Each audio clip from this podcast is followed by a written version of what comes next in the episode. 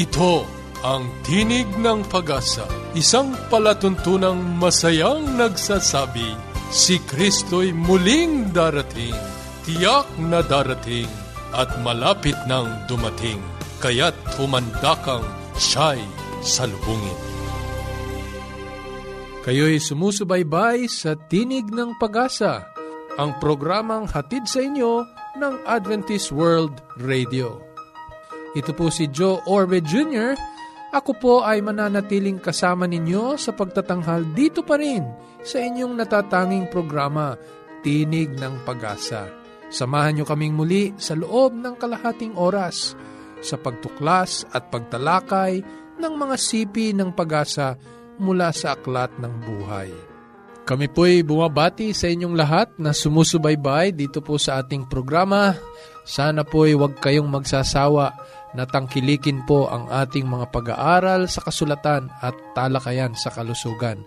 Kung nais nyo pong tumanggap ng ating pong mga libreng babasahin na nais po naming mapa sa inyong kamay sa lalong madaling panahon, maaari po kayong mag-text ng inyong kompletong pangalan, ng inyong pong kompletong tirahan sa amin pong mga numero Globe 0915 571 9957.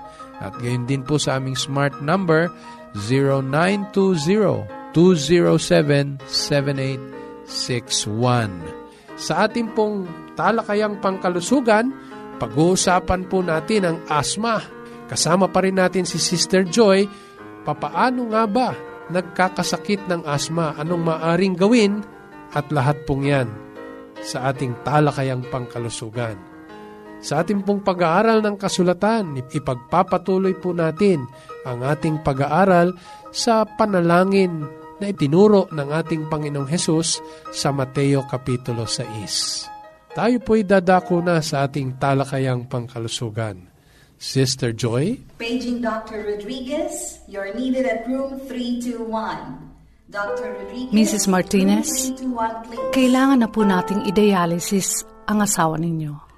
New outlook, and a healthy lifestyle makes a big difference. Adventists care. Ngayon, nais ko namang pag-usapan natin ang tungkol sa asthma. Ito ay isang chronic na sakit na nakakaapekto sa mga breathing tubes o mga daanan ng hangin patungo sa ating baga. Nilikha ang ating mga breathing tubes upang maging daanan ng mainit na angin o warm air na nagbibigay ng warmth doon sa ating lungs. Ang mga maliliit na buhok sa mga tubes na ito ay gumagalaw ng may coordination upang linisin ang mga debris o mga dumi na di na tumuloy doon sa baga. No? Sila yung protective mechanism para nahaharang na nila bago ito tumuloy sa ating baga. So, may screening effect. No? Sila din ang nagiging dahilan ng ating pag-ubo na mabisang paraan sa pagtanggal ng mga debris o dumi na pumapasok sa ating daluyan ng hangin tulad sa ilong o sa ating bibig, no? Pag huminga tayo, napapaubo tayo dahil itong mga areas na to protective of what is taken in into the lung before it reaches the lung. Doon sa areas nila ay nagtitrigger sila ng ubo para mailabas kung ano man yung foreign na ayaw tanggapin ng katawan. May mga specialized cells sa mga breathing tubes na naglalabas ng mucus na naglilikha ng malagkit at protective coating na nakakatrap ng mga dumi at iba pang mga mapinsalang organismo. Sa kaso ng asthma, ang mga lining cells ng mga breathing tubes ay nagiging sensitive at malakas na nagre-react sa kahit anong irritating substance na nagiging dahilan ng pamamaga at pagsikip nito na nakakabawas naman sa dami ng hangin na dapat dumadaloy at pumapasok sa ating baga. Napakaganda po ng mechanism ng ating katawan, lalong-lalo na sa ating respiratory system. Mga kaibigan, ang asma ay bunga ng kombinasyon ng mga genetic factors at mga factors na may kinalaman sa ating paligid. Ang kakulangan sa timbang sa panahon na ikaw ay inanak o yung tinatawag nating prematurity or premature delivery ay isa sa mga ito. Ang paninigarilyo ng ina habang nagbubuntis ay ganun din nagko-contribute at risk factor din na maaring ang bata o anak ay magkakaroon or mag-develop ng asthma. Ang pagkakaroon ng asthma ng ibang kapamilya ay maari ding tinatawag natin na namana, no? At ang paninigarilyo or pagiging exposed sa mga nanigarilyo ay isa ring factor na nagkukos ng mga asthmatic tendencies, episodes o attack. Yung isa pa ay yung pagiging mataba at pagkakaroon ng mga allergies na ito ay nagko-contribute or nagdadagdag ng risk factors na nagiging dahilan ng marami ng ating mga kaibigan, kakilala, kapitbahay or sino man na nagkakaroon ng asthma or asthma attacks. Okay. Ang mga karaniwang simptomas ng asthma ay pag-ubo, pangangapos ng paghinga lalo na sa umaga o kahit minsan sa gabi. Para sa ilan, sintomas din ng asma ang kaunting pagkahilo, ngunit para sa iba naman, ito ay nagiging major problem na pala nila, yung paghinga na nahihirapan sila at hindi nila na ma-manage ng tama. Asthma attacks ang tawag sa madalas at matinding paglabas ng mga sintomas na ito at sa panahon ng asthma attacks, ang pamamaga ng mga breathing tubes natin ay nagiging dahilan ng pakiramdam na paninikip ng paghinga dahil nga sa kakulangan ng oxygen na kailangan upang suportahan ang functions ng katawan at sufficient na amount ng oxygen na dapat maipasok sa ating lungs upang maayos ang paghinga. At sa ganitong pamamaraan, yung pag-aatake ay mahirap nga at nagiging banta sa buhay. Ang mga asthma attacks ay nati-trigger kapag nainaman ka sa pag-ehersisyo or nasobrahan sa pag-exercise.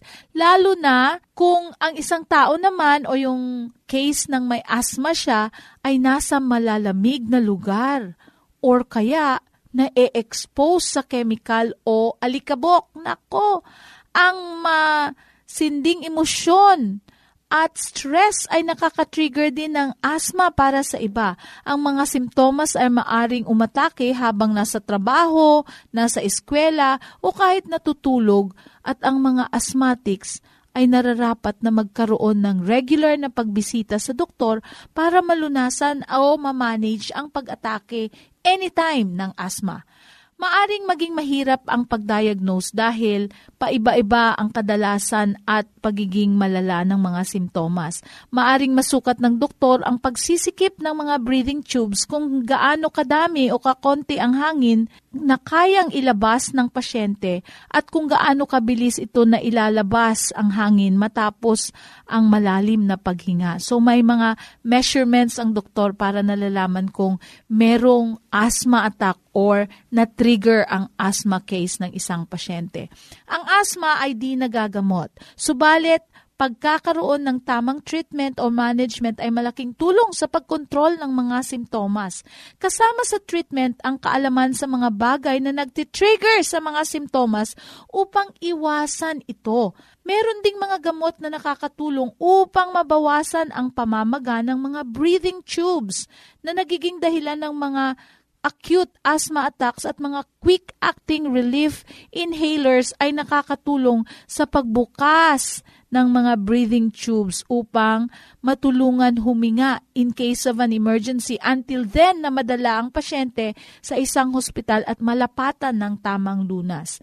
Ang mga inhalers po na ito ay mabilis na umeepekto, ilang minutes lang matapos lang hapin at iginhawa ay maaring tumagal na ng ilang oras na maitakbo muna ang pasyente dun sa hospital para mabigyan ng proper treatment. Sa kabilang banda, kailangan ng long-term control upang mapanatili at mapanagumpayan ang paglaban sa sakit na ito. Kadalasan kinakailangan ng araw-araw na pag-inom ng gamot upang makuha ang long-term control ng ginhawa. Kasama sa mga gamot na ito ang mga nilalanghap na steroids na inirereseta ng doktor. Kahit marami sa mga taong umaasa sa mga gamot upang maiwasan at mabawasan ang mga simptomas, may maari rin tayong gawin upang mabawasan din ang mga atake ng sakit na tinatawag nating asthma ang pag-iwas sa exposure sa mga bagay na alam nating nakakapag-trigger ng mga atake ay isang malaking susi na paraan sa pagkontrol ng asthma. Maarin ding gumamit ng air conditioner upang mabawasan ang dami ng mga pollen mula sa mga puno at damo na nakakapasok sa ating bahay. Kung wala ka namang air conditioning, isara na lang natin ang mga bintana sa panahon ng paglalagas ng mga pollen.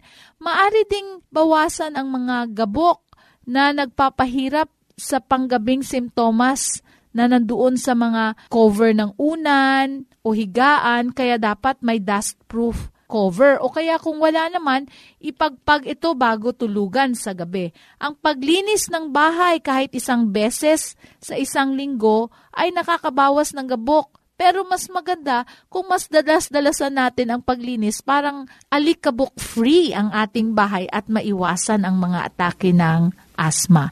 Sa huli, maari mong alagaan ang inyong sarili. Magkaroon ng regular exercise, no, nagpapalakas ng puso at ng baga upang ang paghinga ay hindi nagiging problema. Samantalang, ang exercise na kinabibilangan ng pangmatagalang exertion katulad ng pagtakbo at basketball ay mahirap gawin sa mga asthmatics. Kaya medyo iwasan yung exercise na ganyan, yung mas lesser at much gentle na exercise na nakakatulong sa lungs ay mas mabuti tulad ng volleyball or baseball. Ang pagiging mataba ay nakakapagpalala din ng mga simptomas kaya kailangan ideal ang ating timbang.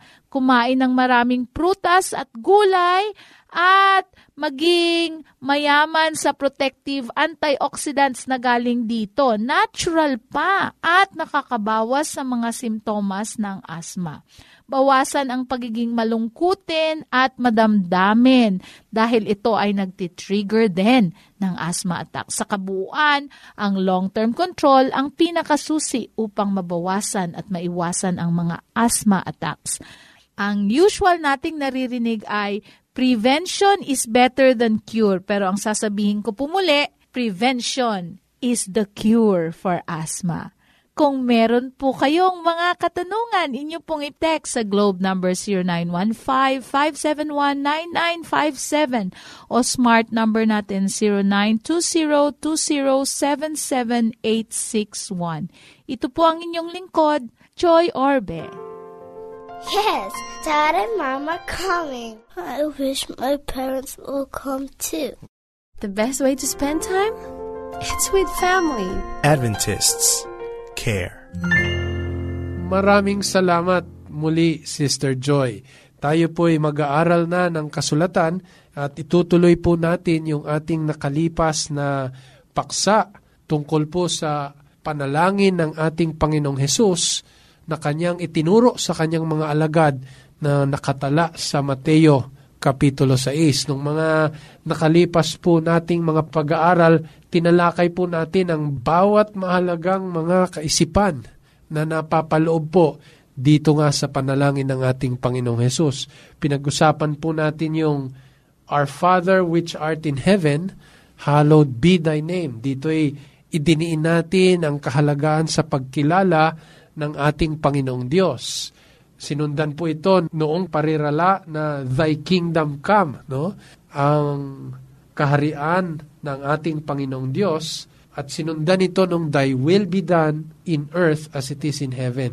Kaya kung mapansin nyo po, yung unang tatlo no, ng mga parirala ng panalangin ng ating Panginoong Yesus ay meron pong kinalaman sa bahagi ng ating Panginoon. Ito po'y pagkilala ng kanyang kapangyarihan, ng kanyang pagmamayari, at sa Kanya nagmumula ang lahat ng ating mga buhay. At yung mga kasunod pong kahilingan sa pito no, ay tumutungkol naman po sa ating kapwa-tao. Kaya sa ating pong pag-aaral, itutuloy po natin yung mga pariralang nagsasabi, and forgive us our debts as we forgive our debtors. Kasama po nating muli si Sister Ruby Rodriguez. Kamusta, Ruby? Mabuti po, Pastor. Kamusta po sa mga nakikinig sa oras na ito? Oo. So, Ruby, tutuloy natin yung ating nakalipas na paksa, no?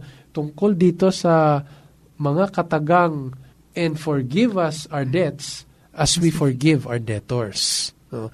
Sa wikang Pilipino, Ruby, ang salin ay sapagkat kung ipatawad ninyo sa mga tao ang kanilang mga kasalanan, ay patatawarin naman kayo ng inyong Ama sa kalangitan.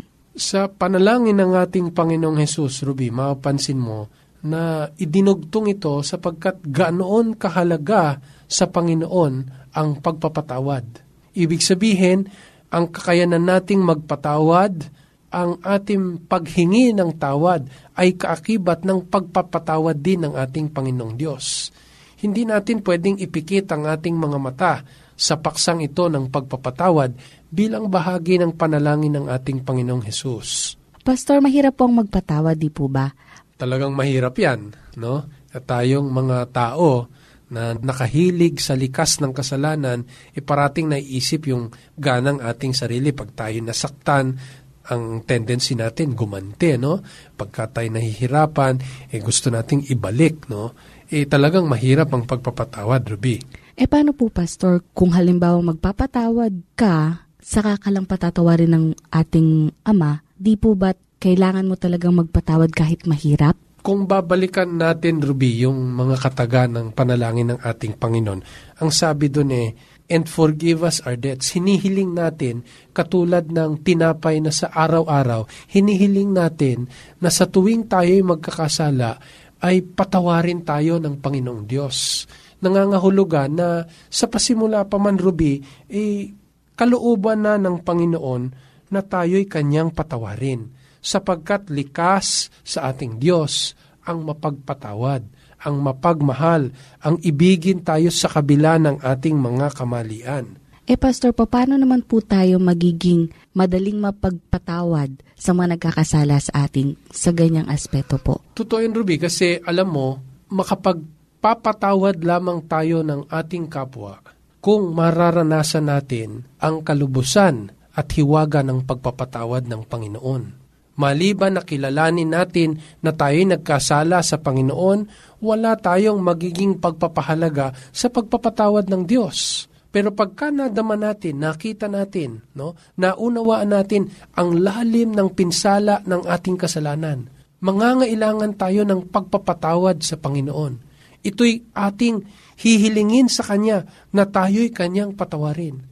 Pagka ang Panginoon ay nagpatawad sa atin, binibigyan din niya tayo ng tinatawag na kapayapaan. Sa ating mga damdamin, sa ating kaisipan, ipinagkakaloob ng Panginoon ng biyaya upang lubos na maisauli tayo sa Kanya at makakaramdam tayo, makakaisip tayo ng kaginhawahan sa ating ugnayan o relasyon sa Panginoon. Pagka yun, Rubin, ay nangyari, magiging lalong malalim ang pagpapahalaga ng tao na nagkasala na pinatawad ng Panginoon sa biyaya ng Diyos. At ang magbubunsod dito, no, e yung tayo rin ay makapagpatawad sa nagkamali sa atin. Kaya maling kaisipan, Ruby, yung tayo'y patatawarin lamang ng Ama pagka tayo'y nagpatawad sa iba. Mm-hmm. Ang katunayan yan eh, bago pa man tayo umibig sa Diyos eh, tayong unang inibig ng Panginoon, di ba Ruby? Kaya hinihiling sa panalangin ng Panginoon na forgive us our debts sapagkat yun lamang ang magiging paraan upang tayo'y makapagpatawad sa nagkamali sa atin. Ganon po pala yan, Pastor. Para mas lalo tayong mas madaling magpatawad sa ating mga kapwa, kailangan nating kilalanin at alamin ang nagawa sa atin ng Panginoon. Totoo yun, Ruby, kasi yung iniisip ng iba, eh, hindi sila patatawarin ng Panginoon pagka hindi sila nakapagpatawad ng kapwa. Pero bago po natin isipin yan, mga minamahal naming tagapakinig, alalahanin po natin na sa nagnanais magpatawad ng kanyang kapwa. No? Ang kinakailangan lamang ay humingi tayo ng pagpapatawad ng Panginoon. At pagka nalasap natin ang hiwaga at kagandahan ng pagpapatawad ng ating Panginoon sa kabila ng ating maraming kasalanan. Yun din ang magbibigay sa atin ng kapangyarihan na tayo'y makapagpatawad ng kapwa natin. Eh, Pastor, paano po kung andun pa rin yung sakit? Gusto mo na magpatawad, pero nasasaktan ka pa rin po, naalala mo pa rin yung hapdi ng nagawa sa yung ng kapwa mo, paano po kayo makakapagpatawad sa Kaya nga, Ruby, eh, pag hindi tayo nagpatawad ng ating kapwa, no, hindi maaring patuloy na mapatawad tayo ng Panginoon sa ating mga kasalanan. Bakit? Sapagkat wala tayong appreciation, wala tayong pagpapahalaga sa pagpapatawad ng Diyos. Kaya hindi maaring tayo'y mapatawad ng Panginoon pagka hindi tayo nagpatawad ng ating kapwa. Bakit? Nangangahulugan na wala tayong pagkilala sa pagpapatawad ng Panginoon sa ating buhay. Yaong mga nagpapahalaga sa pagpapatawad ng Diyos sa ating mga kasalanan, yung mga taong yon ay walang pagkakamali na sa biyaya ng Panginoon, sila rin ay magkakaroon ng kakayahan na magpatawad sa iba. Ngayon, yung tanong mo na, po pwede bang magpatawad kahit na may nararamdaman kang hapdi, Sakit. no? sakit, lalo na sa ginawa sa iyo, no? Lalo na kung ito ay sa pagkuha ng buhay ng iyong mahal na kamag-anak o bahagi ng iyong pamilya. Hindi madaling magpatawad sa ganong kalagayan, Ruby.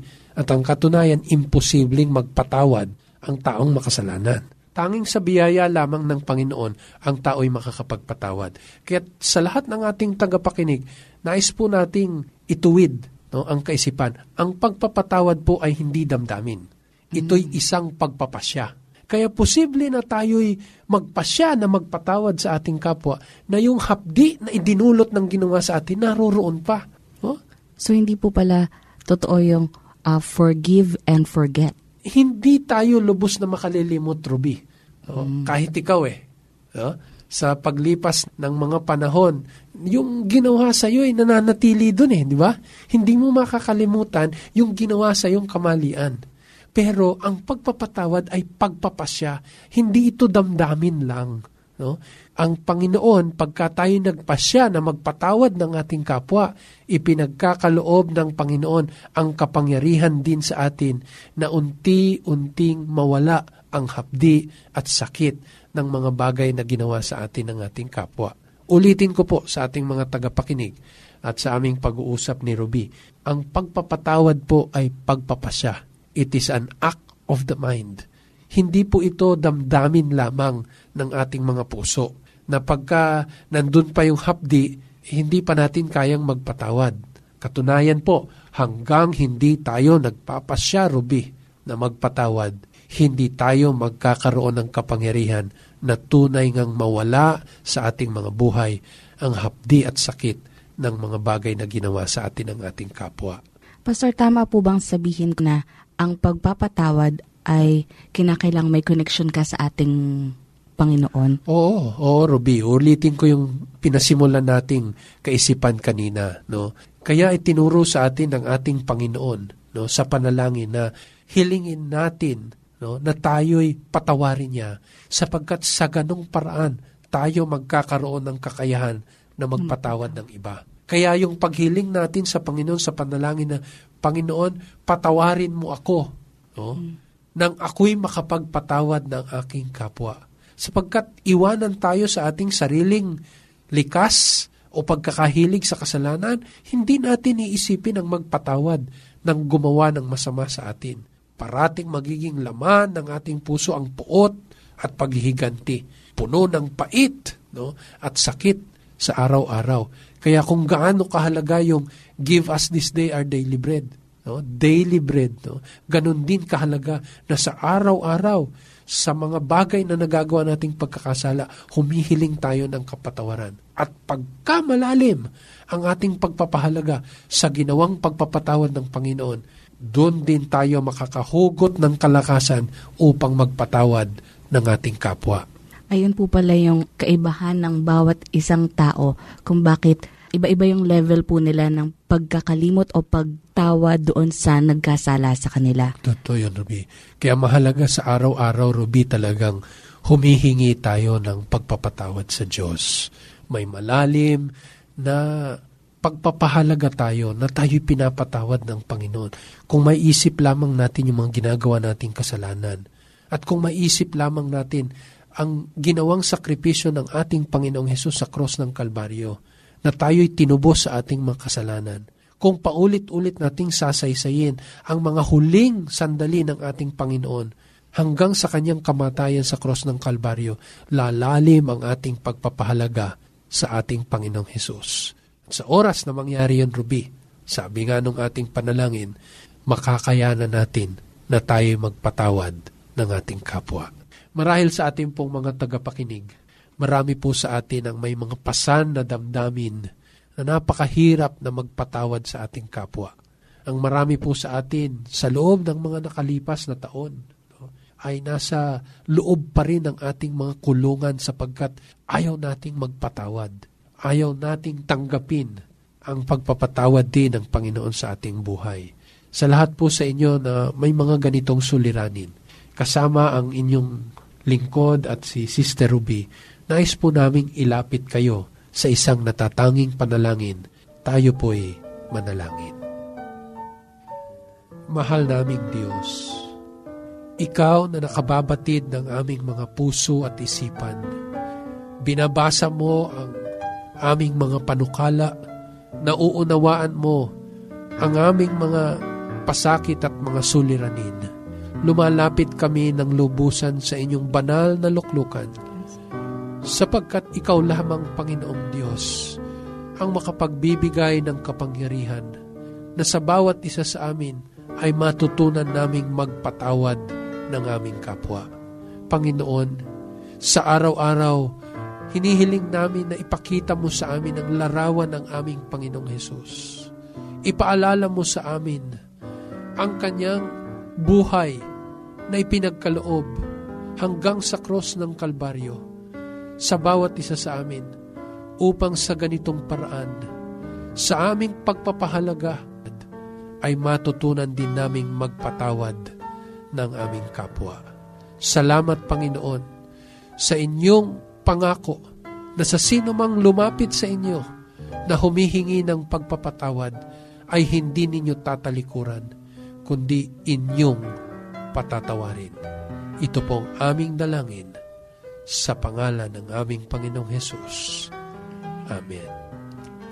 Nais po naming tanggapin ang inyong mga katanungan tungkol sa paksa na ating pinag-usapan. Maari po kayong mag-text sa aming globe number